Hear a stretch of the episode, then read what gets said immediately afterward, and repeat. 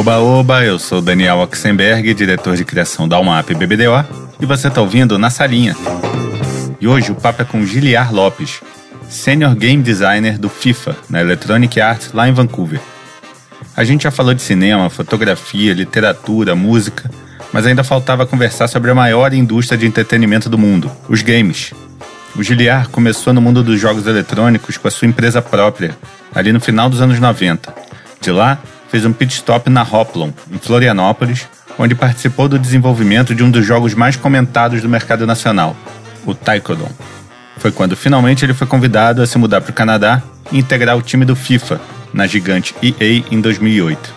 Desde então, Giliar foi promovido a Senior Game Designer, coordenando o time responsável por desenvolver todo o visual e a fidelidade da transmissão dos jogos, como a filmagem das câmeras, os efeitos visuais, sonoros e a narração. Hoje, além da EA, Giliar ainda se dedica a transmitir todo o seu conhecimento para quem sonha entrar no mercado de games, apresentando seu podcast PodQuest e dando aulas na Mentorama sobre game design. Mas vamos deixar ele mesmo contar essa história, né? Eu e Giliar Lopes, na salinha.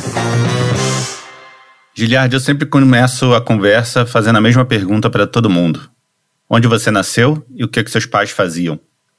Tá certo. Bom, meu nome é Giliar Lopes, eu nasci em São Gonçalo, no, no estado do Rio, e foi lá que tudo começou para mim e meus pais. Meu pai era comerciante, minha mãe era dona de casa e depois se tornou administradora de empresas.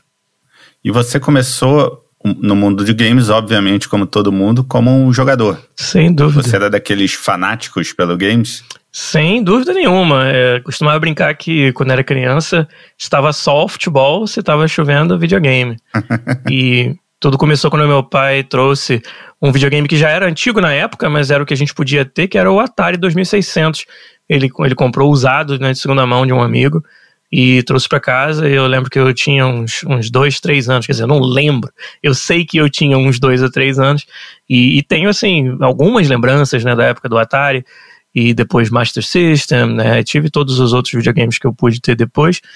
E já desde de moleque, já, eu já tinha um interesse mais profundo do que somente jogar, né? E costumava ter discussões com os colegas do colégio e tudo sobre os aspectos do jogo que agradavam, que não agradavam. Eu era consumidor assíduo das revistas de games na época e eu gostava bastante dessa parte de análise do jogo. Acho que ali já estava o, o embriãozinho de, do que eu me tornaria depois um game designer.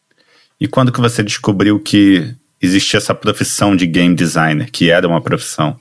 É, na verdade, na verdade, quando eu decidi fazer a faculdade de ciência da computação, não imaginava ainda aquela altura que os games poderiam se tornar uma profissão. Era algo que para mim era um hobby, era um hobby que eu, como eu falei, gostava de me aprofundar nele, mas não imaginava que isso fosse acontecer. E aí, durante a graduação, estudei na, na UFNA, na Universidade Federal Fluminense em Niterói, uhum. né, e logo no primeiro período de ciência da computação eu fiz amizade com outros dois colegas de lá e a gente montou um pequeno estúdio né, chamado Paralelo Computação em Niterói, que acabou sendo ali um dos pioneiros em desenvolvimento de games no Brasil. E eu cheguei até os games, então, pelo lado da programação, que é né, a carreira que eu acabei cursando na academia, né, ciência da computação. Mas rapidamente a gente montou um pequeno estúdio, começou a fazer nossos pequenos projetos. Isso a gente começou em 1998, então era realmente o, né, o nascimento aí da indústria nacional uhum. de games. Nossa empresa é considerada uma das pioneiras. E aí nós três meio que fomos nos ensinando a desenvolver jogos, né? Cada um com uma especialidade. A minha especialidade acabou se tornando, quando a gente tem né, um, um seu próprio negócio, a gente acaba tendo que fazer de tudo um pouco, e no meu caso era essa parte de design dos demos e dos jogos que a gente fazia, e também a parte toda de produção, de contato com clientes, nós fazíamos jogos sob encomenda, nós desenvolvíamos tecnologia que era parecida com jogos, mas que era usada em outras aplicações de computação gráfica, né? e foi com isso que a gente ganhou nosso dinheirinho durante esse tempo na Paralelo Computação. E, e durante sete anos tivemos esse pequeno estúdio e conseguimos nos, nos ensinar nesse tempo a desenvolver os games. E acabou que eu descobri nesse caminho que programar era muito legal, mas eu precisava dedicar muito tempo para ver até pequenas coisas dentro do jogo, pequenos modificações e diferenças. E o que eu gostava, o que me dava essa, essa, essa satisfação de trabalhar com isso, era ver grandes mudanças, ver comportamento complexo no game. E aí eu fui que estudando esse assunto descobri que talvez se, se encaixasse mais com o meu perfil trabalhar como game designer, alguém que né, define as regras, o funcionamento do jogo, traz novas funcionalidades para o jogo, mas num nível um pouco mais abstrato e deixa que os programadores façam a parte da implementação em si. Né, e foi assim que eu, que eu vim investindo na minha carreira desde então. Uhum. Mas nessa época você fazia game na paralelo, você fazia jogos para que plataforma, para que console? Porque tinha poucos, né? Não tinha esse celular na mão de todo mundo para ter um joguinho ali, enfim. Era para que esses jogos? Que tipo de jogos? Exatamente. É, tipicamente naquela época, os estúdios pequenos todos desenvolviam para PC que é o nosso caso, para computadores mesmo. E como você mesmo disse, não havia smartphones. Até o acesso aos consoles que já existiam, ele era muito difícil para um estúdio né, no Brasil que não tinha conexões com as publicadoras dos jogos, né, e você não tinha o que hoje a gente tem, que é o, toda essa, essa esse ecossistema de jogos indie, jogos independentes, onde as donas das plataformas facilitam que você publique seu jogo em todas elas. Então, na época, a gente tinha acesso basicamente ao PC, eventualmente na nossa empresa conseguimos acesso ao PlayStation 2, né, que no, nos últimos anos aí da Paralelo Computação era o console mais jogado, né, nós, então nós pudemos desenvolver também nossos produtos para o PlayStation 2, mas nós éramos muito mais uma empresa que fazia tecnologia para outros estúdios fazerem seus jogos do que jogos autorais nossos. E até foi por isso que a gente acabou desmontando a empresa. Foi quando a gente procurou investimento no Brasil para deixar de ser uma empresa ali no meio que desenvolvia tecnologia para games e nos tornarmos um estúdio de games que a gente, que a gente não tinha motivo nenhum para achar que não pudesse fazer jogos dos maiores que existiam na época, né? Se você falar hoje o tamanho de um investimento para você fazer um jogo realmente grande, AAA, como a gente chama, é um investimento muito grande. Mas naquela época, a gente achava que a parte mais difícil a gente tinha o controle e o domínio, que era a tecnologia, que era uma ferramenta, um engine para se fazer games, como a gente chama, que nós desenvolvíamos nossos próprios, né? Hoje na indústria de games você tem Unreal Engine, Unity 3D, que são as ferramentas mais usadas. Mas na época você não tinha esse domínio do mercado. Então, um pequeno estúdio lá de Niterói conseguia desenvolver tecnologia de ponta de desenvolvimento de games, mas, como eu falei, fomos procurar investimento para ser mais do que isso, para crescer o nosso pessoal. A Paralelo Computação, no seu auge, chegou a ter 25 pessoas, mas Acho. a gente provavelmente precisava em torno de 100 para fazer um game grande.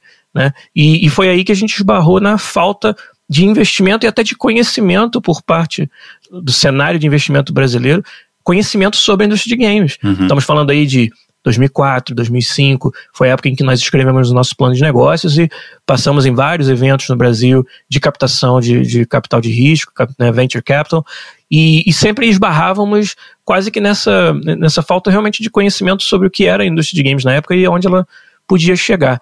E a gente meio que cansou de ficar estagnado né, no mesmo lugar. Tanto eu quanto meu sócio, a gente tinha muito essa vontade de continuar aprendendo, crescendo, e a gente achava que tinha um lugar na indústria de games maior. E a gente começou a procurar outras oportunidades e acabamos fechando a empresa por isso. O meu sócio foi para o Vale do Silício, foi para São Francisco, trabalhou em várias empresas de games lá, né? E eu acabei fazendo um pit stop, na verdade, em Florianópolis, na Hoplon, que é era um dos maiores estúdios de games do Brasil nessa altura. E depois de dois anos lá, eu fui é, encontrado pelos, pelos headhunters da EA e acabaram me trazendo aqui para Vancouver, onde já estou há 13 anos, desde 2008, trabalhando como game designer dos jogos da série FIFA. E o, na, na Hoplon, lá em Florianópolis, você participou do desenvolvimento do Taekwondo. Taekwondo, isso aí. Taekwondo. Que é um jogo completamente diferente do FIFA, um jogo de, de claro. enfim, aventura, né? Qual foi a sua participação? Você, você entrou desde o começo do, do processo de conceituação do, do jogo ou você já pegou um, o, o, processo andando? Então, na verdade, o projeto Taekwondo ele foi refeito né, algumas vezes pela Hoplon. Para quem, quem participou da, da indústria brasileira na época, sabe que era o projeto mais falado né, que estava sendo desenvolvido na indústria nacional. Era um MMORPG, que já é uma categoria de jogos muito grande, muito desafiadora de ser desenvolvida, né, e com uma temática espacial, de guerra entre naves espaciais. Então era um, um, jogo com um escopo bem amplo, que era sem dúvida o maior projeto que a gente tinha de games na época no Brasil. E, e eu entrei na Hoplon para liderar toda a equipe de desenvolvimento como produtor do game. É, durante uma, uma reescrita do jogo, que acabou sendo a versão que foi lançada comercialmente. Então, é, eu, eu cheguei lá em 2006 e nós fomos de volta ao, ao início, fazer pré-produção do game, né, meio que definir novamente quais eram os objetivos, tanto criativos quanto de negócio.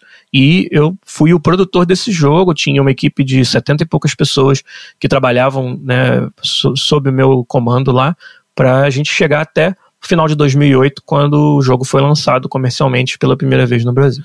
Você consegue explicar bem rapidamente qual, como é o processo de criação de um jogo? Claro. É, durante a pré-produção, você vai fazer o conceito do seu game. Você pode começar, na verdade, tem duas abordagens bastante, bastante específicas e diferentes entre si, que você faz o que a gente chama top-down que é você parte de um conceito alto, né, de uma ideia bem abstrata. Ah, vai ser um game sobre ação e aventura com deuses do Olimpo. Uhum. Né, e até aí você não sabe o que o jogador de fato vai fazer. E vai construindo daí para baixo e quebrando em pedaços mais simples até que você chega lá embaixo nas mecânicas do jogo. Aperta tal botão, faz tal coisa. Uhum. E o bottom-up, que é de baixo para cima, seria o inverso. Ah, eu já sei qual é a mecânica que eu quero. Ah, eu quero copiar o joguinho de Candy Crush de Match 3 no celular. Então eu já sei como é que vai funcionar a mecânica, só que eu não sei por que você está fazendo o match 3 ainda. Uhum. Aí você vai inventar todo um, um conceito, né? No caso do Taekwondo, acho que é um bom exemplo para a gente dar, justamente porque naquela época os MMORPGs eram jogos que você tinha um modelo de negócio por assinatura, como o World of Warcraft, o maior MMORPG que a gente já teve, né? É, no Brasil tinham vários, além do WoW, que eram muito populares também. E então a Hoplana começou o trabalho no Taekwondo pensando em um modelo de negócio por assinatura mensal. Mas durante esse tempo que estava desenvolvendo o Taekwondo antes de eu chegar na empresa, vamos dizer, o mercado mudou bastante. O modelo de assinaturas ficou dominado por jogos muito grandes, como o caso do WoW, e vários outros MMORPGs começaram a surgir que eram free to play, que eram gratuitos e dentro do jogo, durante o jogo, se você tivesse engajado o suficiente, você ia ter a oportunidade de fazer as chamadas microtransações. Uhum. Comprar pequenos pacotes com algumas vantagens, né, alguns uhum. itens cosméticos também. É um modelo que hoje é muito popular, por exemplo, com o League of Legends. Né? Uhum. E, e aquele era o começo do mercado indo para essa direção do free to play. E uma das missões maiores que eu tive durante esse trabalho na Hoplon foi transformar a ideia toda do jogo em algo que se adequasse ao modelo free to play, ou seja, dar ao jogador motivos para ele querer fazer as microtransações, gastar com o jogo. Então, era uma progressão do jogador muito mais voltada para que ele em algum momento decidisse, ah, eu tô jogando aqui, cara, 20 horas por semana desse jogo, tô muito engajado e quero botar um dinheirinho para ter uma certa ou vantagem, ou acelerar meu, meu progresso, ou algum item cosmético que eu possa mostrar para todo mundo. É um jogo muito social, né, com uhum. muitos jogadores ao mesmo tempo. Então, a maior é, diferença que eu acho que eu trouxe para o projeto e que foi o motivo da gente ter que recomeçá-lo foi essa mudança fundamental de modelo de negócio e a essa altura eu já era um, um estudioso e tinha experiência prática de aplicar o game design ao modelo de negócio que é desejado, porque essa era a natureza do que nós fazíamos até na paralelo computação com os nossos clientes, para os quais a gente desenvolvia ferramentas para jogos. Então foi isso que me levou, foi isso que, que acho que a Hoplon viu em mim como uma oportunidade de ajudá-los e foi, foi assim que eu fiz nesse ciclo do Taekwondo que a gente desenvolveu cada jogo parece uma startup, né? Você é, pensa é, no modelo de negócio, você pensa. É engraçado como cada projetinho ele tem um. ele é tratado como, como uma startup mesmo, uma ideia que é precisa ser levantada e se sustentar sozinha, né? É, tem, tem o ponto de break-even do projeto, você tem toda uma série de. Você tem isso bem, bem detalhado no plano de, de desenvolvimento do jogo, as fases do jogo. Nós vamos operar durante X tempo meio que para ver se o jogo pega ou não, e vamos talvez estar no prejuízo durante esse tempo. E aí essas são as medidas que a gente acha que vamos tomar para o break even e para ir para começar a fazer dinheiro. Então, eu inclusive falo bastante para outros designers nas oportunidades que eu tenho de, de conversar com a galera que está começando sobre isso, que o quanto, quanto antes o designer aprender a aliar o criativo com as necessidades de negócio, mais cedo ele vai se preparar para ter uma carreira longa de sucesso nessa área.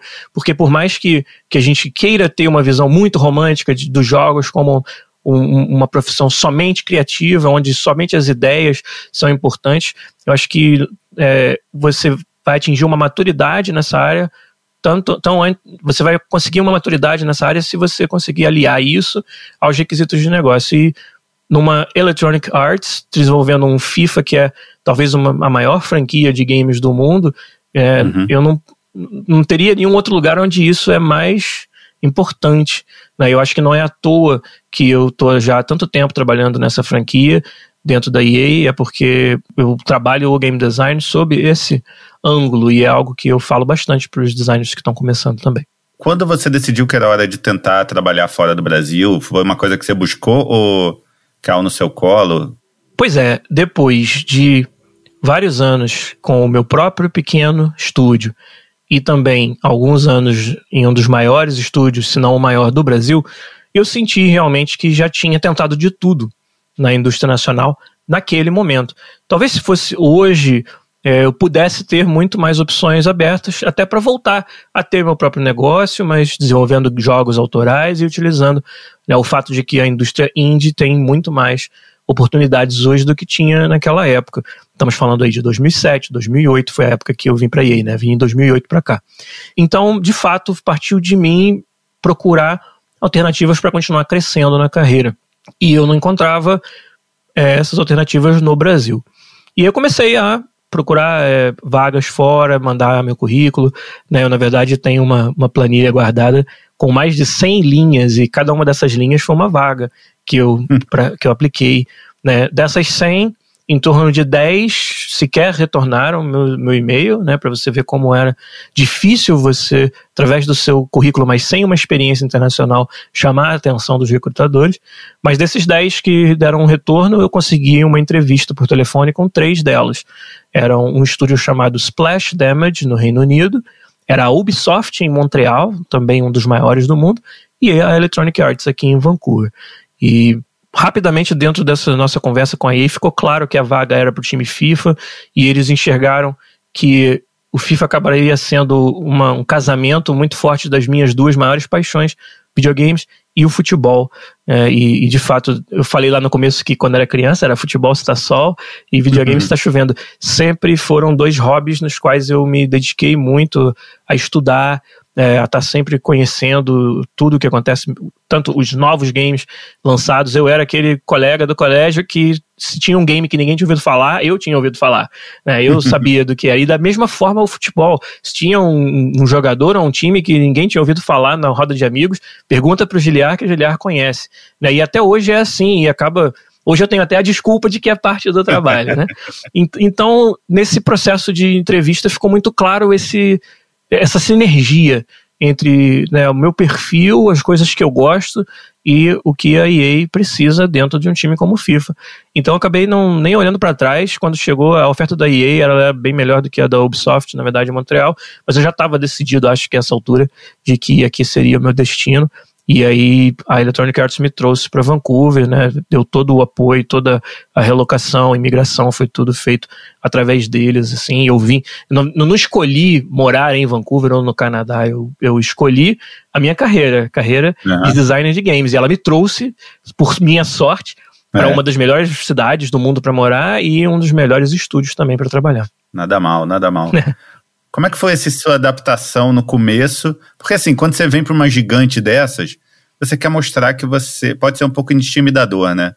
Você quer mostrar que você merece estar ali. Claro. E você vê um monte de gente ali que já está trabalhando ali há um tempão e você quer mostrar que é merecedor daquela oportunidade. Como é que foi o seu começo, sua adaptação? As pessoas te ajudaram? É um ambiente competitivo e a sua adaptação à cidade também, né? Eu acho que essa, esse processo de me acostumar, me aclimatar aqui na e na cidade, ele começou, na verdade, antes de eu chegar. Porque tem até uma história engraçada de uma da minha última entrevista por telefone com a EA, antes deles me fazerem a proposta oficial, em que meio que de surpresa me falaram que vinha um produtor executivo do FIFA que por algum motivo queria falar com esse candidato brasileiro que estava sendo entrevistado. E eu não esperava conversar com alguém de uma patente, vamos dizer, tão alta dentro do time, né? Até então estava conversando com pessoas de, do, do time de desenvolvimento mesmo. E eu, na hora, meio que gelei, pensei, ué, que, que esse cara pode querer conversar ou perguntar para mim? Eu não tô preparado para as perguntas dele, né? E, e aí, nessa hora, eu acho que resume bem esse sentimento de você né, não saber o que tá ali do outro lado. E aí, quando ele pegou o telefone, foi engraçado. Ele né, me chamou de Mr. Lopes, né, que já foi engraçado, e ele perguntou: é, o que o senhor está achando dessa seleção do Dunga, hein? Aí eu comecei a rir. O cara queria falar sobre futebol, não queria falar sobre o trabalho ou nenhum aspecto técnico, nada, sabe? Ele queria ver né, que, que tipo de. qual é meu perfil, que tipo de pessoa eu era, como que eu articulava uhum. conversar sobre isso. Nós passamos 40 minutos falando de futebol nesse dia. é, e esse produtor executivo, Simon Humber, acabou se tornando meu grande mentor quando eu cheguei aqui. Alguém que me ajudou demais, que abriu muitas portas para eu conseguir é, conquistar aquilo que eu queria dentro do time FIFA, me tornar um membro do time já bastante estimado, né? E ter, ter crescido na carreira dentro da empresa, ele foi fundamental. E então, chegando aqui, eu Tá, tinha as dúvidas que eu acho que todo mundo é, deve ter sobre, caramba, minha formação foi toda no Brasil, minha experiência foi toda na indústria nacional. Será que eu tô pronto? Será que existem segredos de como se faz games dentro de uma EA que eu né, não conheço pelo fato de não ter tido oportunidade de trabalhar com isso antes? E logo na primeira semana eu acho que esse medo caiu por terra é, eu descobri que sim, o conhecimento que eu trouxe, a experiência que eu trouxe no Brasil se aplicava e se aplicava bastante.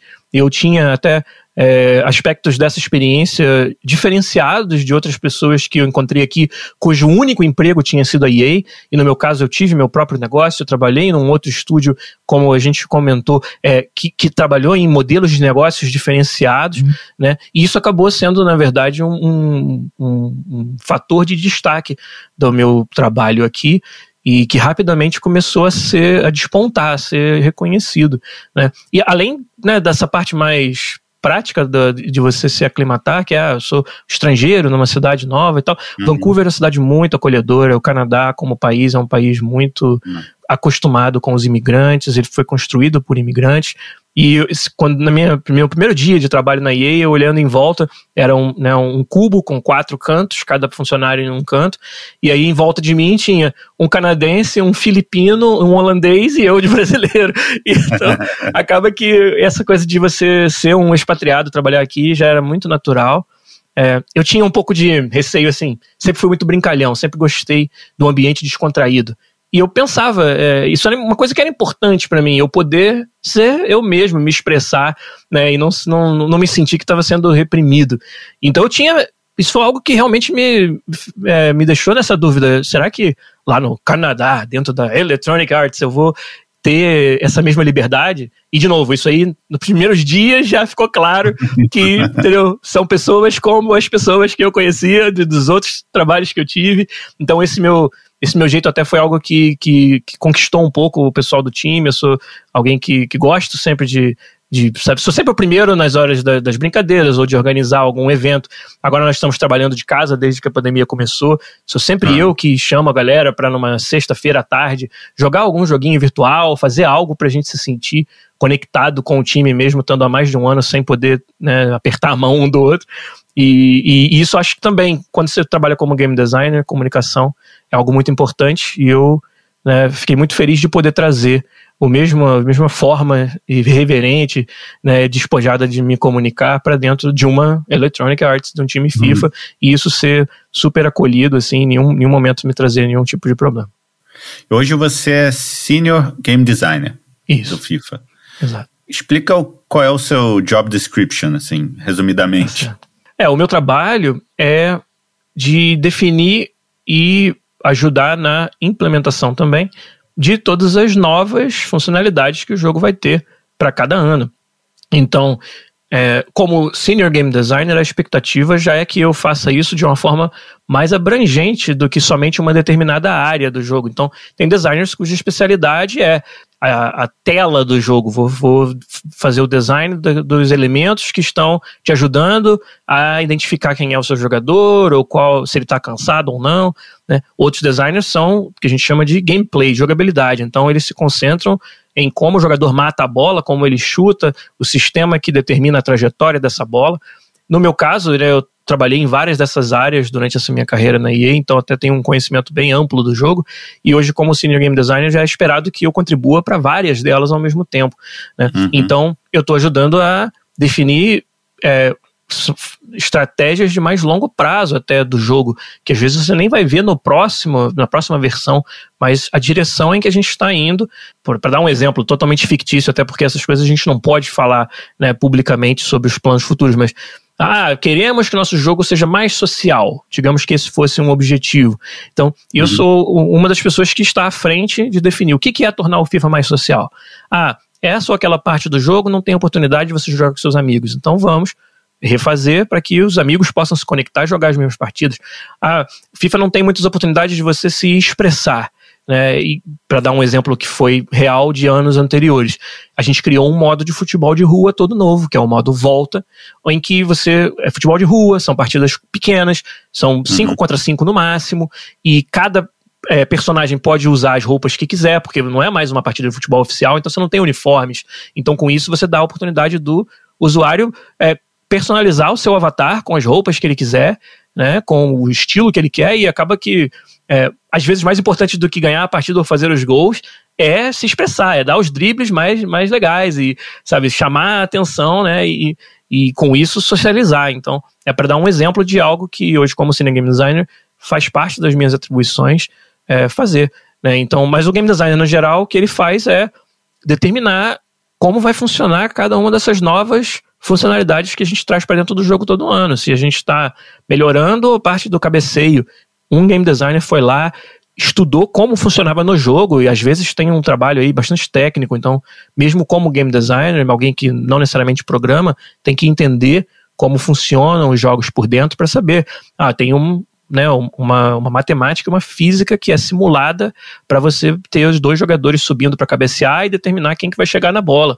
né? E qual é a trajetória dessa bola, e qual é a força, e como o jogador de FIFA, com o controle na mão, influencia isso. O que, que ele tem que fazer para acertar ou para errar. Né? E aí um designer vai lá, estuda como isso funciona e redesenha às vezes esses sistemas, né? às vezes do zero. Uhum.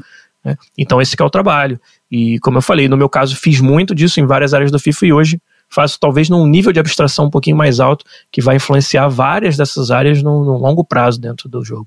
E como é que o FIFA, bom, tem 20, quase 20 anos, né? O FIFA já tem.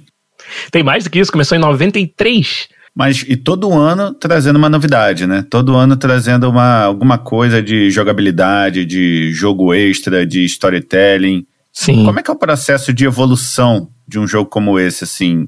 De tempos em tempos vocês se reúnem, ou todos os game designers seniors se reúnem, ou o produtor executivo reúne, se reúne com todo mundo e jogam ideias e tem críticas ou é baseado em, em playtesting que fazem? Como é que funciona essa, esse brainstorm aí para como vai ser o FIFA 2000, 2022 já deve estar pronto. Sim, quase Mas pronto. 2024, 25, Sim. 26.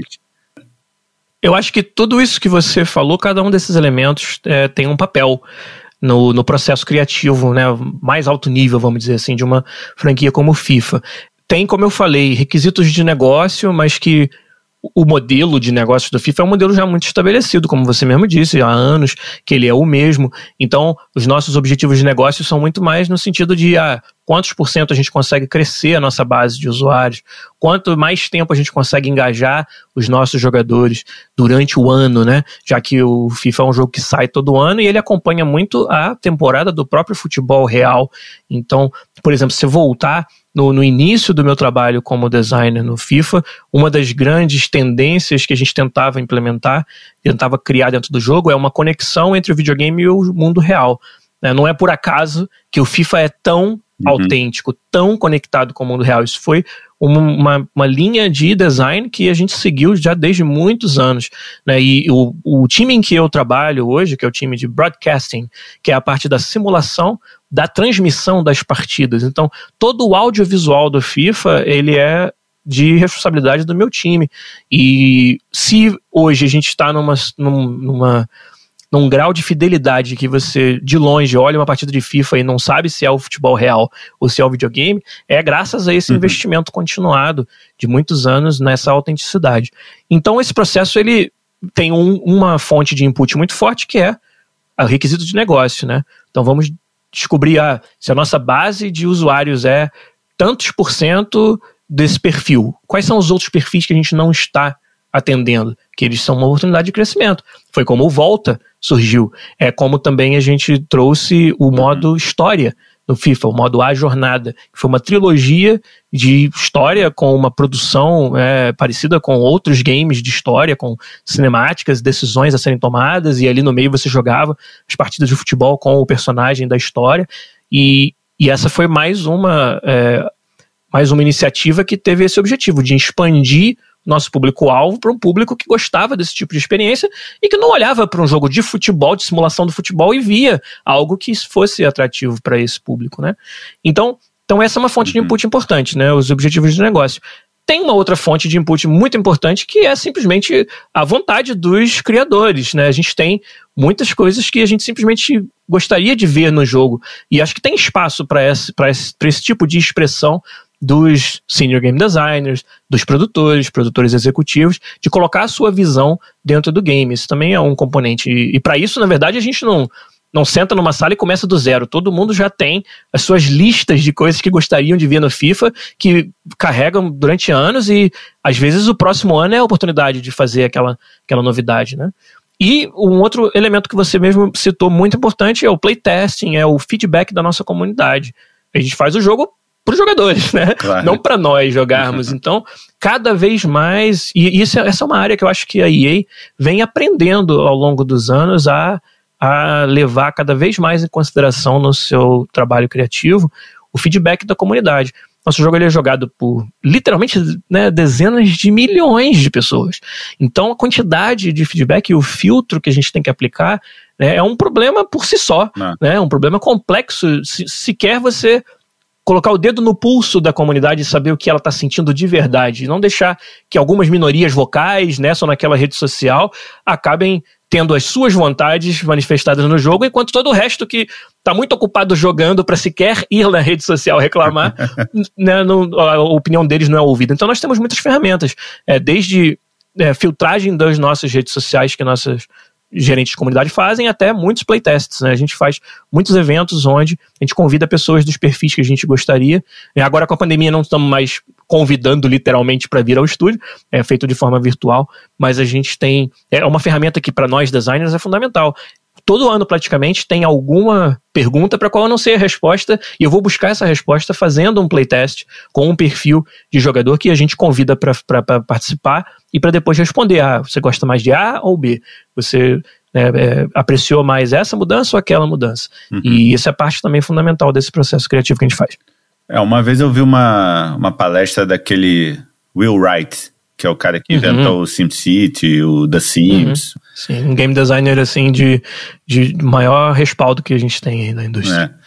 E ele fala que o objetivo do jogo tem do game designer, né, tem que ser manter o jogador num estado de flow. Exato. E para isso o jogo não pode ser nem tão fácil para o jogador não se sentir desafiado e nem tão difícil para o jogador desistir e achar que é impossível continuar ali. Como achar esse ponto num jogo como FIFA, que tem jogadores tão diferentes, assim, porque tem o garoto que está jogando pela primeira vez o FIFA e tem o cara que é profissional, o cara é atleta de, de esporte, né? Esse é talvez um dos maiores desafios de você desenvolver um game com um aspecto competitivo tão forte entre jogadores, como é o FIFA, mas também onde você pode competir contra a máquina, né? Você pode jogar apenas contra o computador e com tantos modos de jogo diferentes, porque dentro do FIFA você tem o modo carreira, que é realmente uma fantasia de ser um técnico ou de ser um jogador de futebol. Você tem o modo Ultimate Team, que é um dos mais populares, onde ali é meio que a fantasia de colecionar os melhores jogadores dos, dos melhores clubes do mundo, né? E em cada um desses modos a gente sempre traz formas diferentes para que cada perfil de jogador possa engajar e tirar algo satisfatório dali. Você pegar o Ultimate Team como exemplo, você tem modos onde você joga offline contra os times das outras pessoas, mas você não está enfrentando o outro jogador. O, a máquina está controlando o time das outras pessoas. E essa é uma, uma boa porta de entrada para quem quer começar a entender como funciona o modo Ultimate Team, talvez o perfil de jogador um pouco mais casual.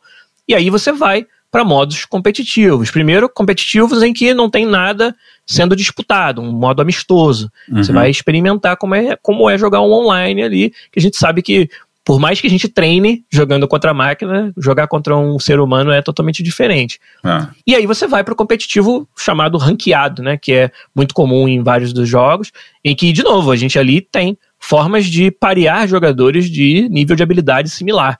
Então você que é um, acabou de chegar no, no FIFA Ultimate Team, você não vai enfrentar de cara um profissional, né, um, um jogador da, do, do topo da cadeia alimentar. Você vai construir esse ranking aos poucos né, e vai subindo, descendo e vai acabar encontrando ali talvez um nível que é um nível adequado para o seu, seu desafio.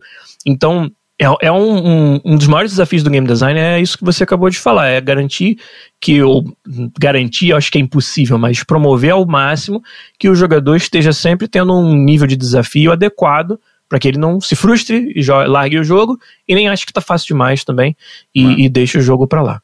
Porque o FIFA também tem um, uma jogabilidade muito sensível, né?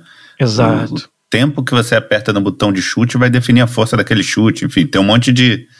Um, uma sequência de botões vai fazer um drible ou outro drible, né? Exatamente. Então, para quem está começando, é muito difícil pegar essa manha. E, e, esse, essa é uma preocupação que a gente vem tendo já há alguns anos, de tornar o FIFA mais acessível para quem está chegando. Né? O modo volta é um exemplo que, além dele ser um modo totalmente diferente, onde você pode se expressar, como eu falei, onde você pode socializar muito mais facilmente, ele também é uma versão simplificada do futebol com menos regras, com menos jogadores para você ter que se preocupar ao mesmo tempo, né? Quem controla um time inteiro de 11 jogadores tem muita coisa para estar tá se preocupando, para estar tá observando. Eu estou defendendo e o, o, adversário tem um cara correndo na ponta direita, o outro na ponta esquerda e ele está conduzindo a bola pelo meio e agora eu tenho múltiplas é, ameaças para gerenciar. E não volta não, é no máximo 5 contra 5, uma quadra pequena. Né? Então até esse é um outro objetivo, né? De ter trazido um modo simplificado como volta para dentro do jogo. Eu acho que ele né, tem um certo sucesso em trazer novos jogadores e aclimatá-los ao jogo antes deles serem jogados lá na, na parte mais complexa, mas eu acho que ainda assim, a própria natureza do nosso jogo, né? Nossa missão é ser a mais autêntica simulação do futebol que existe no videogame. E com isso, por, pelo fato de ser uma simulação, já traz uma certa complexidade que é natural. É, o nosso, nosso jogador de FIFA ele espera que ele consiga fazer quase tudo que os jogadores conseguem fazer no futebol real é. dentro do FIFA. E isso traz em si uma complexidade que eu acho que é intrínseca. Né? Então, essa é uma pergunta para a qual eu não tenho todas as respostas, é o que eu estou querendo dizer. É algo que a gente vem trabalhando Sim. dentro do FIFA, como torná-lo cada vez mais acessível para novos jogadores. E como é que é a rivalidade com o PES na EA? Ótima pergunta, porque o Pro Evolution Soccer, que é o produto da Konami, né, a franquia de futebol, talvez a única que se que compete com o FIFA no mesmo estilo, né, tentando ser uma simulação do futebol, ela tem ainda uma, uma base de fãs muito grande no Brasil. Né, e, e o Brasil é um dos poucos países onde ainda é significativa essa, essa base de fãs. Porque a verdade é que no mundo todo o FIFA já se tornou o líder há muito tempo e hoje é, essa diferença é muito grande em termos de vendas, em termos de número de jogadores, de engajamento. E a gente já poderia se dizer, e acho que dá para afirmar isso, que hoje a gente já não considera o PS tanto como nosso concorrente e acho que a gente considera muito mais o jogo do ano anterior, o FIFA do ano anterior, é o grande concorrente do FIFA desse ano, porque todo ano a gente tem que convencer nossos jogadores a comprarem a nova versão do jogo, então ela tem que ter uma quantidade de melhorias e novas features suficiente, tá sempre no, né, nos, nos superando. E também eu acho que o nosso, nosso público ele já é tão abrangente que a gente tem como concorrentes outros jogos que não são do mesmo gênero, mas que são muito populares, como um Fortnite da vida, né, um, um Among Us, né, vários outros jogos que não tem nada a ver com futebol, mas que apelam para um perfil de público parecido com aquele que a gente quer trazer. né, para o nosso jogo. Então é assim que a gente encara. Mas na verdade, nem mesmo quando o PES era mais presente no mercado, né, tinha uma fatia de mercado maior, é, acho que a gente divergiu muito rápido do estilo do PES. Já desde quando eu entrei na EA, o FIFA é um jogo muito mais voltado para essa, essa imprevisibilidade. Né? O FIFA ele foi muito antes do PES, implementou um, um sistema de física onde não estava mais determinado para onde que a bola ia. Você vai dar o chute e se ela resvalar em três jogadores e entrar no cantinho, entrou. Uhum. Você, quando a bola saiu do pé do jogador, você não tinha determinado qual ia ser o resultado. Né? Então, esse é um sistema dinâmico, completamente dinâmico de simulação física que nós adotamos desde muito cedo. Isso tornou o FIFA o quê? Um jogo imprevisível, onde nenhuma jogada é igual à anterior, mas que também que abre espaço para muitas situações engraçadas, para né, gols é, ridículos, para momentos onde a bola bate na trave cinco vezes, entendeu? E aí o jogador sempre acha que a culpa é do jogo, mas na verdade é uma, é uma coisa natural da simulação dinâmica da física e que o Pro Evolution decidiu que não era essa a direção que eles queriam tomar. É um jogo muito mais é, previsível, muito mais controlado, né? E acaba que um pouco mais repetitivo também. Então acho que a partir do momento que a jogabilidade dos dois divergiu dessa maneira, o PES deixou de ser um concorrente ou algo que a gente sequer pudesse olhar para ele para buscar algum tipo de inspiração, porque era muito diferente já. Né? E, e, a gente sempre teve essa linha, como eu falei, de superar o jogo do ano anterior, superar nós mesmos, trazer novidades que nem o PES, nem o jogador de FIFA pensou que a gente fosse fazer. E é assim que nasce um modo história, é assim que nasce um modo volta de futebol de rua e várias outras dessas novidades que a gente trouxe ao longo dos anos. É, esse modo história eu acho interessante, que é o, jornada, a jornada, né, que você falou do Exato. Alex Hunter. Isso. Lá do jogador que vai começando pequenininho na rua ali, vai crescendo até jogar a final da Champions. Isso aí. Por que que acabou isso? Não voltou com outra história ou outra coisa assim? Não deu certo ou... Olha, eu acho que ele deu muito certo, na verdade mas a gente sentiu, até pelos, pelos dados de uso das três temporadas, né? Foi um modo que a gente trouxe uma trilogia no FIFA 17, 18 e 19. É, a gente sentiu que ali na altura do último capítulo ele estava um pouco já saturado, né, em termos do engajamento dos nossos uhum. jogadores. Então, e é um modo onde o, o investimento é altíssimo para você estar tá cada vez mais superando em termos de qualidade gráfica, qualidade da atuação dos atores. Eles são atores profissionais que nós contratamos para fazer cada um dos papéis principais do jogo. Né? Então, acho que esse balanço entre o, a quantidade, né, o tamanho do investimento e até outras direções que a gente queria usar esse dinheiro para investir né, na, na, franquia. E um pouco a saturação que os nossos jogadores estavam demonstrando foi o que fez com que a gente não fizesse uma outra trilogia logo de cara.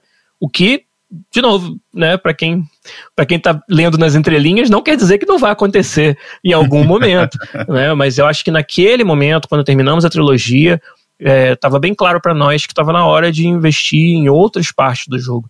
E até o, o, modo volta, que veio no FIFA 20, que foi o jogo do ano seguinte, ao fim da trilogia, ele ainda tinha, na sua primeira experiência, seis a oito horinhas de uma pseudo-história, onde agora não era mais sobre o Alex Hunter, era sobre um personagem que você cria, né? Então tinha toda uma entonação diferente, porque não tem mais a história, ah, o Alex Hunter, o seu avô era profissional, o seu pai é um profissional fracassado, você não tinha mais como contar uma história pessoal, era mais uma história sobre o que acontecia no jogo, mas você tinha ali ainda uma, uma pequena experiência de storytelling dentro do, do Volta quando ele começou ali no FIFA 20.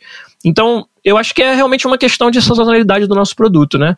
A gente fez isso durante três anos e foi muito bem sucedido, mas sentiu que dali para frente vai, faria mais sentido investir em outras áreas do jogo e, quem sabe, um dia voltar e fazer uma nova história, um outro modo parecido com aquele no futuro. É, a gente vê cada vez mais histórias, né, do videogame. Sim. Tanto que muitos videogames viram filmes Exato. ou séries e vice-versa. Muitas séries e filmes viram videogame. Uhum. Para você, qual é a diferença entre pensar um game e pensar um filme ou, ou uma história? Excelente pergunta, porque eu acho que isso, a resposta para essa pergunta é o que diferencia os games dentro das mídias de entretenimento, é, como a, essa mídia que chama tanta atenção hoje e para qual as, as, gerações, principalmente mais jovens, gravitam tanto, né? que é você tem que incorporar a agência do seu jogador em todos os elementos do jogo e da história. Né? Quando você está escrevendo a história de um game, claro, existem games que são bem leves na jogabilidade e existem quase que apenas para contar a história. Né? Uhum. Mas a maioria dos, dos exemplos mais interessantes para responder a sua pergunta são aqueles que conseguem incorporar a agência do jogador na história. Não só decisões que você toma durante a história, mas que a sua jogabilidade gere momentos de história.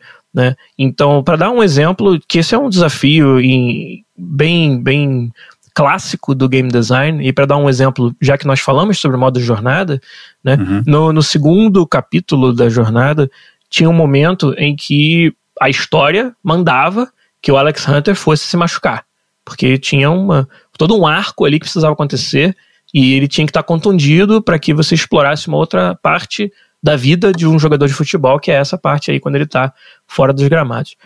E a gente podia ter simplesmente inventado um momento em uma das partidas que tira o controle da sua mão e o Alex Hunter vai tomar um carrinho e se machucar. Mas uhum. a gente uhum. decidiu que isso ia contra a visão de um modo de jogo, história interativa dentro de um jogo de futebol.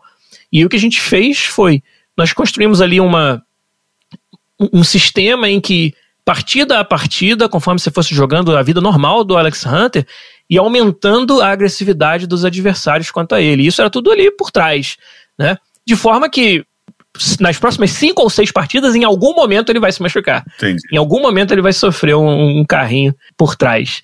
E usamos isso como artifício da história. E aí, se tudo mais falhasse, se chegasse lá na décima partida, tá acabando o, o, o tempo pra gente contar essa história aí e não acontecesse, aí a gente fazia com que ele sentisse quase que sozinho uma contusão e caísse no gramado. Mas era muito raro de acontecer, porque naturalmente, durante o jogo, você ia ter contato com outros jogadores e esse sistema até tornou mais interessante ainda que a gente observou, por exemplo, youtubers que já sabiam o que acontecia na história e faziam é, streams onde eles testavam esse sistema. Ó, vamos ver quantas partidas a gente consegue ficar sem o Alex Hunter sofrer a contusão. e aí eu brincando com isso. E, e, e, a outra coisa que isso faz, né?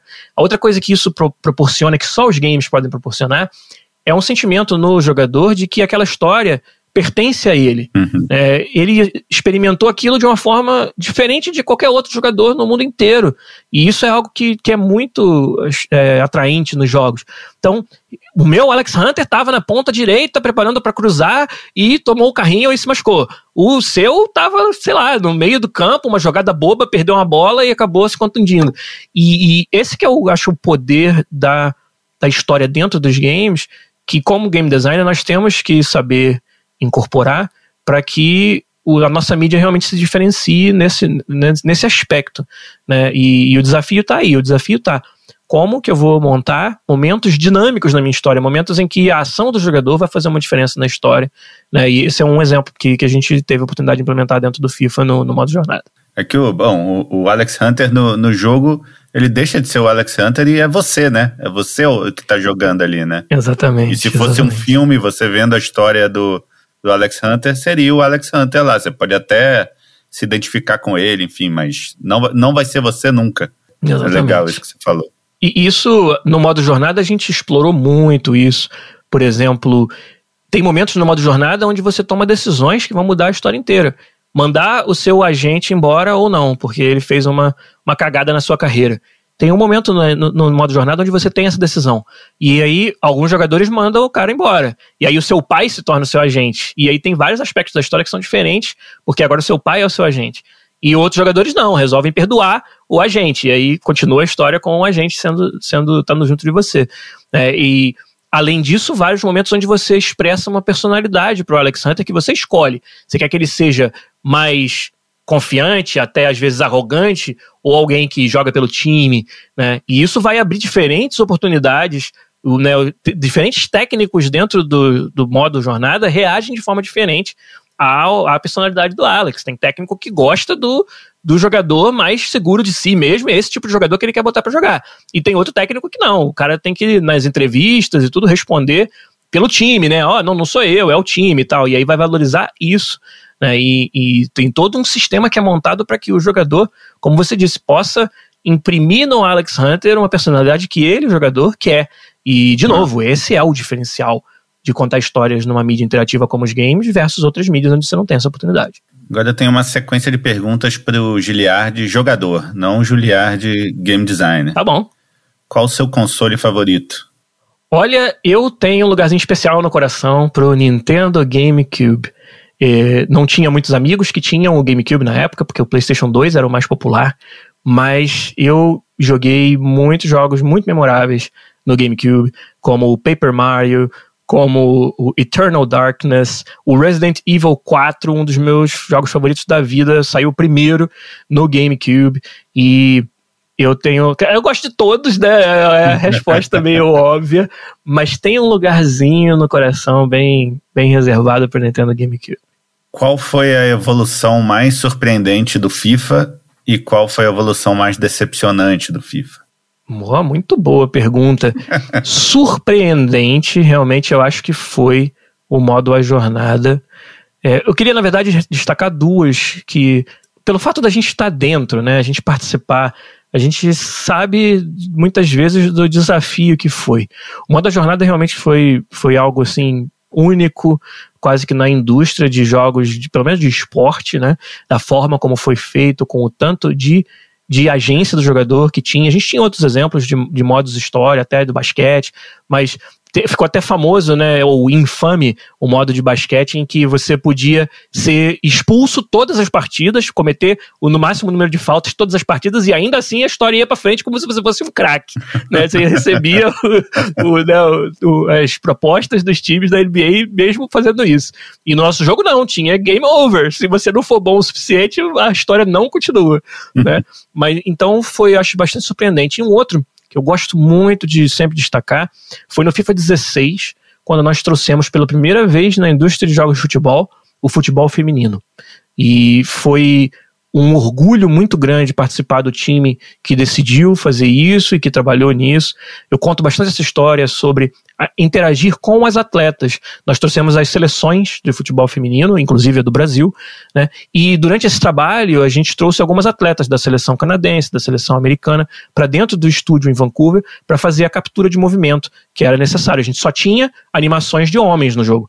Então foi um trabalho bem, bem árduo de capturar muita animação das atletas. E aí, nesse trabalho, do qual eu participei diretamente, dentro do estúdio de motion capture, dirigindo uhum. muitos desses, desses, dessas sessões de captura, a gente ali nos intervalos e tudo tem a oportunidade de conhecer as atletas, né, a parte mais humana, mais pessoal. E ver o quanto elas estavam é, felizes e até emocionadas por um jogo do tamanho do FIFA estar tá reconhecendo o trabalho delas, estar tá mostrando para o mundo o que elas fazem, né? E contando para nós histórias sobre, sabe, só de, de viver daquilo, do, da, da, profissão que elas escolheram, do esporte que elas amam, já é um desafio, né? É, é, e aí sobreviver disso é um desafio, né? É. E ainda mais quando você fala em ter sucesso, ter destaque, né? E, e ter a mesma, a mesma visibilidade que os atletas masculinos têm, que a gente sabe que até hoje não é assim e tem um caminho ainda a se percorrer. Mas ter feito parte disso, ter proporcionado para elas esse, esse, esse sentimento, né, é, é, algo que eu tenho muito orgulho e também foi surpreendente, né, para responder a sua pergunta, porque ninguém esperava realmente que o FIFA fosse trazer o futebol feminino naquela altura no FIFA 16 e até hoje a gente tem as seleções femininas no jogo. E aí o mais decepcionante, né, e aí como você falou no começo, estou perguntando para o jogador Giliari, não exatamente para o game designer. Eu acho que para mim o, o modo de futebol de rua ele decepcionou o jogador dentro de mim um pouco, porque talvez eu seja muito muito nerd de futebol. Eu gosto do, da tática, da, da profundidade que o jogo 11 contra 11 pode proporcionar. E aí, para mim, o modo volta virou mais assim um modo de, de é, mais só de diversão, né? Muitos dos jogadores online com quem eu joguei estavam mais interessados em, em, fazer os dribles do que ganhar as partidas. E talvez isso aí tenha não tenha se identificado muito com o meu o meu modo mais, mais autêntico de, de, de gostar do futebol, mais é, competitivo mesmo, né? De, uhum. querer ganhar a qualquer custo e tudo.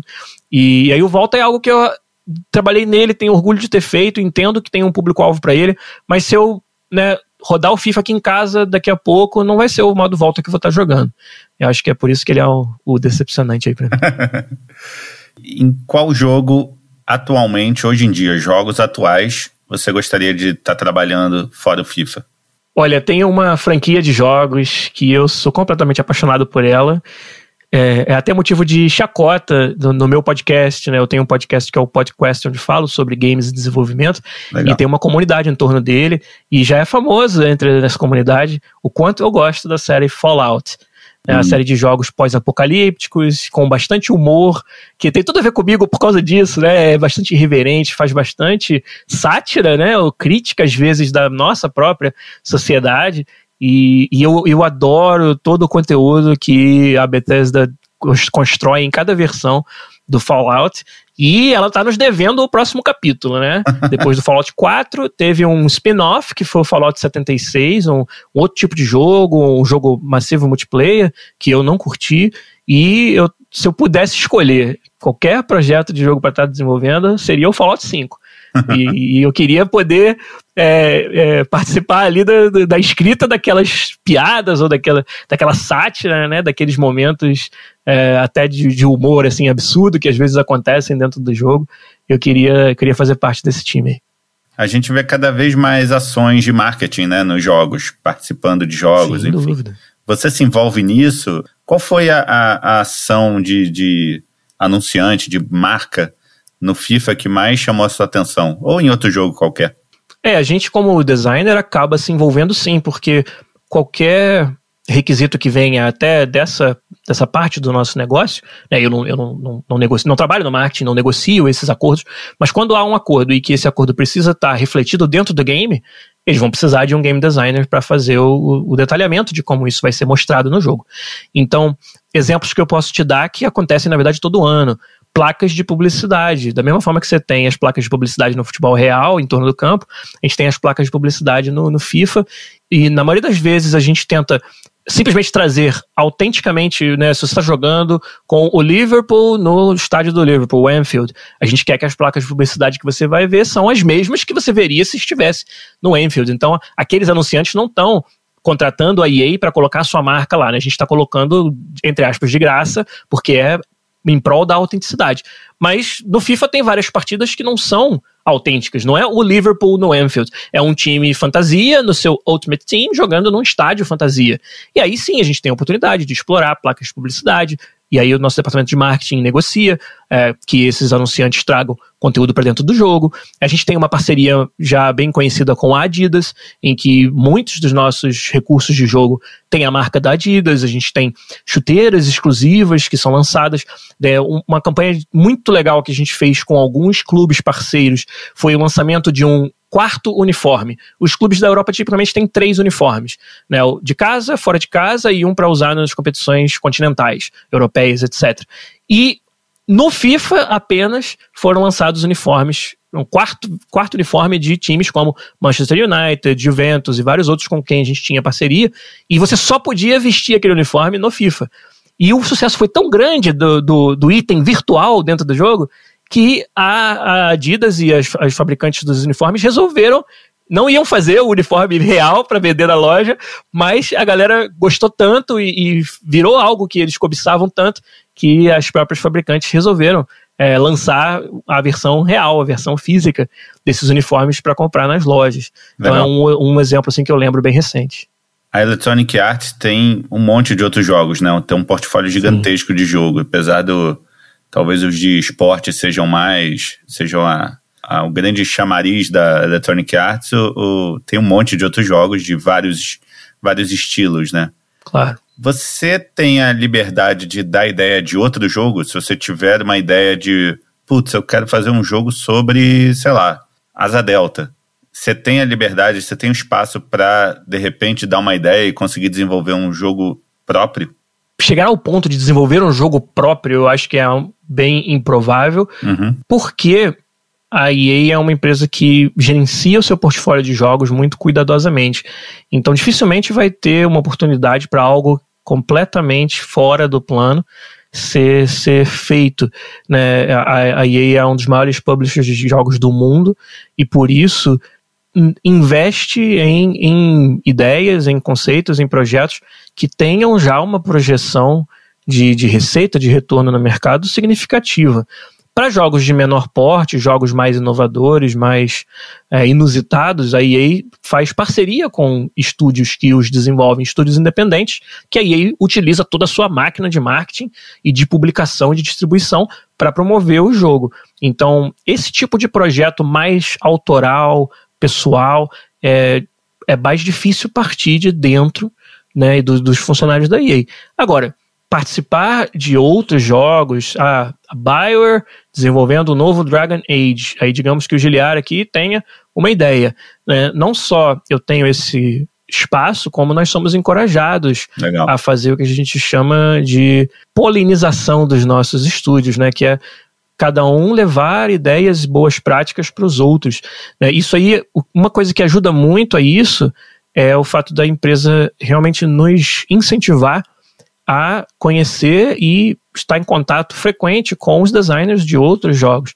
Então eu tenho contato né, bem próximo com designers da BioWare, designers de outros estúdios da EA na Europa, né, e de outros jogos de esporte também. A gente está sempre trocando figurinhas, a gente tem eventos internos que o público não fica sabendo, mas conferências onde antes da pandemia a gente ia junto para algum, algum dos estúdios para fazer. A, a EA DevCon durante uma semana em que desenvolvedores apresentam para outros desenvolvedores dentro da EA novas técnicas, novas descobertas, né, e coisas que podem ser depois reutilizadas nos outros jogos, e uma troca muito rica de experiências, né?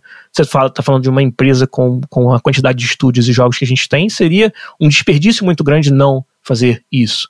Né? E aí é nesses momentos que surgem essas oportunidades. Então, já aconteceu de, de, de participar de pequenas mudanças dentro de um, jogo da Bioware, é, que a gente não pode é, comentar publicamente exatamente o que, que foi, mas é, olha, vimos algo no FIFA muito legal. Quem foi que fez? Foi o time do Giliar que fez. Vamos conversar com ele. E aí, nessa troca de ideias, eu acabo influenciando alguma coisa que é publicada num jogo que não tem nada a ver com FIFA, que é totalmente diferente, e um jogo que, que também eu gosto de jogar e acaba sendo uma realização para nós. Então, é, em, se em alguns aspectos pode dar esse sentimento, estando dentro de uma gigante como a EA, dentro de um time tão grande quanto o FIFA, de que você é apenas uma engrenagem uhum. naquele processo, acho que ao mesmo tempo tem muita oportunidade para fazer uma diferença, para sentir que você está contribuindo de uma forma mais criativa, mais decisiva para os negócios e para os jogos. E até hoje isso vem, vem sendo um grande estímulo para mim. Eu acordo todo dia super empolgado para continuar trabalhando no, fi, no FIFA e na EA, mesmo depois de 13 anos fazendo isso. E se você perguntar para mim hoje, eu me vejo por mais 13 sabe, fazendo isso. E, e não, não, não, não cessa a, a fonte de desafios, de novas direções que a gente quer levar a franquia FIFA e como você perguntou também, oportunidades aqui e ali de estar tá interagindo com times fantásticos, pessoas geniais de outros jogos e quem sabe dando a nossa contribuição lá também. E hoje em dia dá para você a tecnologia e o seu conhecimento de programação até daria para você fazer um joguinho, desenvolver um joguinho aí na sua casa, uma coisa para celular, talvez mais simples. Você pode fazer isso? Então, para comercializar, não posso. Todos os funcionários da EA têm uma cláusula de não competitividade no seu contrato de trabalho. Mas a própria empresa ainda reconhece que esse tipo de experiência pode ser muito rica para a gente crescer enquanto profissional e trazer frutos para dentro da própria EA. Então ela promove outra coisa que a gente não divulga, mas é interna, promove game jams, eventos em que durante alguns dias e com um tema determinado, as pessoas vão desenvolver pequenos jogos do zero, né? E Game Jams são uma, uma fonte de, muita, de muito aprendizado, de muita inovação dentro dos games. Tem muitas Game Jams famosas, né? Global Game Jam e várias outras aí que, que né, as pessoas participam. E dentro daí a gente tem a nossa própria Game Jam interna. E ali, olha aí, uma oportunidade de às vezes implementar uma ideia nova que possa ser depois identificada como uma oportunidade de negócio, quem sabe. Já houve casos em que surgiram projetos dentro da EA de uma game jam interna que a gente fez. Então, eu acho que essas são as oportunidades que a empresa dá para fazer isso que você acabou de dizer, para para preencher se tem algum, uma, uma, certa lacuna aí de não ter oportunidade de fazer algo original, diferente, de aprender uma nova área do, do desenvolvimento dos jogos, a gente faz isso através da Game Jam e algumas outras oportunidades que a gente acaba tendo aqui dentro da empresa. Duas perguntinhas para terminar. Primeira, qual é o melhor FIFA de todos os tempos? Rapaz! é tipo escolher seus filhos. Qual filho Só não pode responder gosta? que é o próximo. Olha, eu gostaria que todos experimentassem o próximo, né? para ver se ele não é o melhor de todos. É, é, natural que a gente fale dos mais recentes, porque é uma franquia que está evoluindo. Mas eu diria que tem um sabor especial para mim o jogo da Copa do Mundo 2014, que não foi um FIFA na, na, sequência, né? Ele saiu entre o FIFA 14 e o 15, uma edição especial da Copa 2014 no Brasil. E ele tem, tem vários motivos pelos quais ele é, para mim, o melhor. Eu acho que a, o clima de festa da Copa do Mundo sempre dá um ar diferenciado é. para os jogos da série. Né? A gente investe muito nessa parte dos efeitos especiais, do visual, da torcida. Né? Então, isso aconteceu muito fortemente nesse jogo da Copa 2014. Ele era todo temático do Brasil, obviamente, com música brasileira, com cores vivas. Né? E, e isso, para mim, fez com que aquela experiência de jogar o FIFA tivesse um prazer adicional de saber que era os estádios da Copa, né, todos feitos de forma autêntica, todos os estádios foram feitos no jogo, é, todo esse clima de festa. E como desenvolvedor, ele é muito especial porque, além de ser um jogo da Copa no meu país, um jogo em que eu tive uma oportunidade de fazer uma diferença muito grande, foi o primeiro jogo que eu acho que chamou a atenção da equipe aqui para o nível de valor que eu podia trazer para o time, para o negócio. Foi o jogo onde eu realmente me destaquei muito. fui colocado numa posição de liderança do design do jogo, não acho que não é coincidência o fato de eu ser brasileiro nisso, né? Uhum. E nós executamos um projeto que foi muito bem recebido, foi muito bem falado e até hoje muita gente da nossa comunidade se lembra do jogo da Copa 2014 como um dos melhores FIFAs que eles jogaram. Então teve esse aspecto também de ter aberto muitas portas para mim aqui, ter sido um projeto muito bom para o meu, meu crescimento dentro da empresa, onde eu pude é, expressar ainda mais essa minha conexão com o futebol, o fato de ser brasileiro, o fato de estudar, entender o esporte e poder fazer isso na Copa do Mundo no nosso país é, foi, foi realmente especial. Então esse é o meu preferido. Para terminar, se você encontrasse o pequeno Giliard hum. lá em São Gonçalo, começando, que conselho você daria para ele? Olha, eu acho que eu diria para ele talvez não se especializar muito cedo, não achar que já descobriu qual é a área da atuação profissional que você vai fazer, vai realizar para o resto da vida. Gastar menos tempo tentando se aprofundar e mais tempo experimentando outras áreas. No caso especificamente do desenvolvimento dos jogos, é claro, eu acho que dificilmente eu ia fazer outra coisa da vida. É, esse é o tanto que eu, que eu gosto, que eu estudo os games. É, não me vejo é, é, fazendo outra coisa, mas ao invés de sabe mergulhar na programação, começar mais abrangente, olha o design, olha a parte de arte, olha a programação, quem sabe ser ainda mais generalista, ainda mais completo. Eu, eu acho que eu, eu vim descobrindo aquilo que eu mais gosto de fazer nos games ao longo do caminho, né, e talvez eu pudesse ter, ter aproveitado mais esse caminho, aproveitado mais esse tempo se eu já se eu tivesse experimentado um pouco mais cedo. Né? Mas, cara, é difícil. Eu sou alguém que, que sou muito feliz e grato né, pela oportunidade de fazer o que eu faço num time desse tamanho, num jogo dessa magnitude.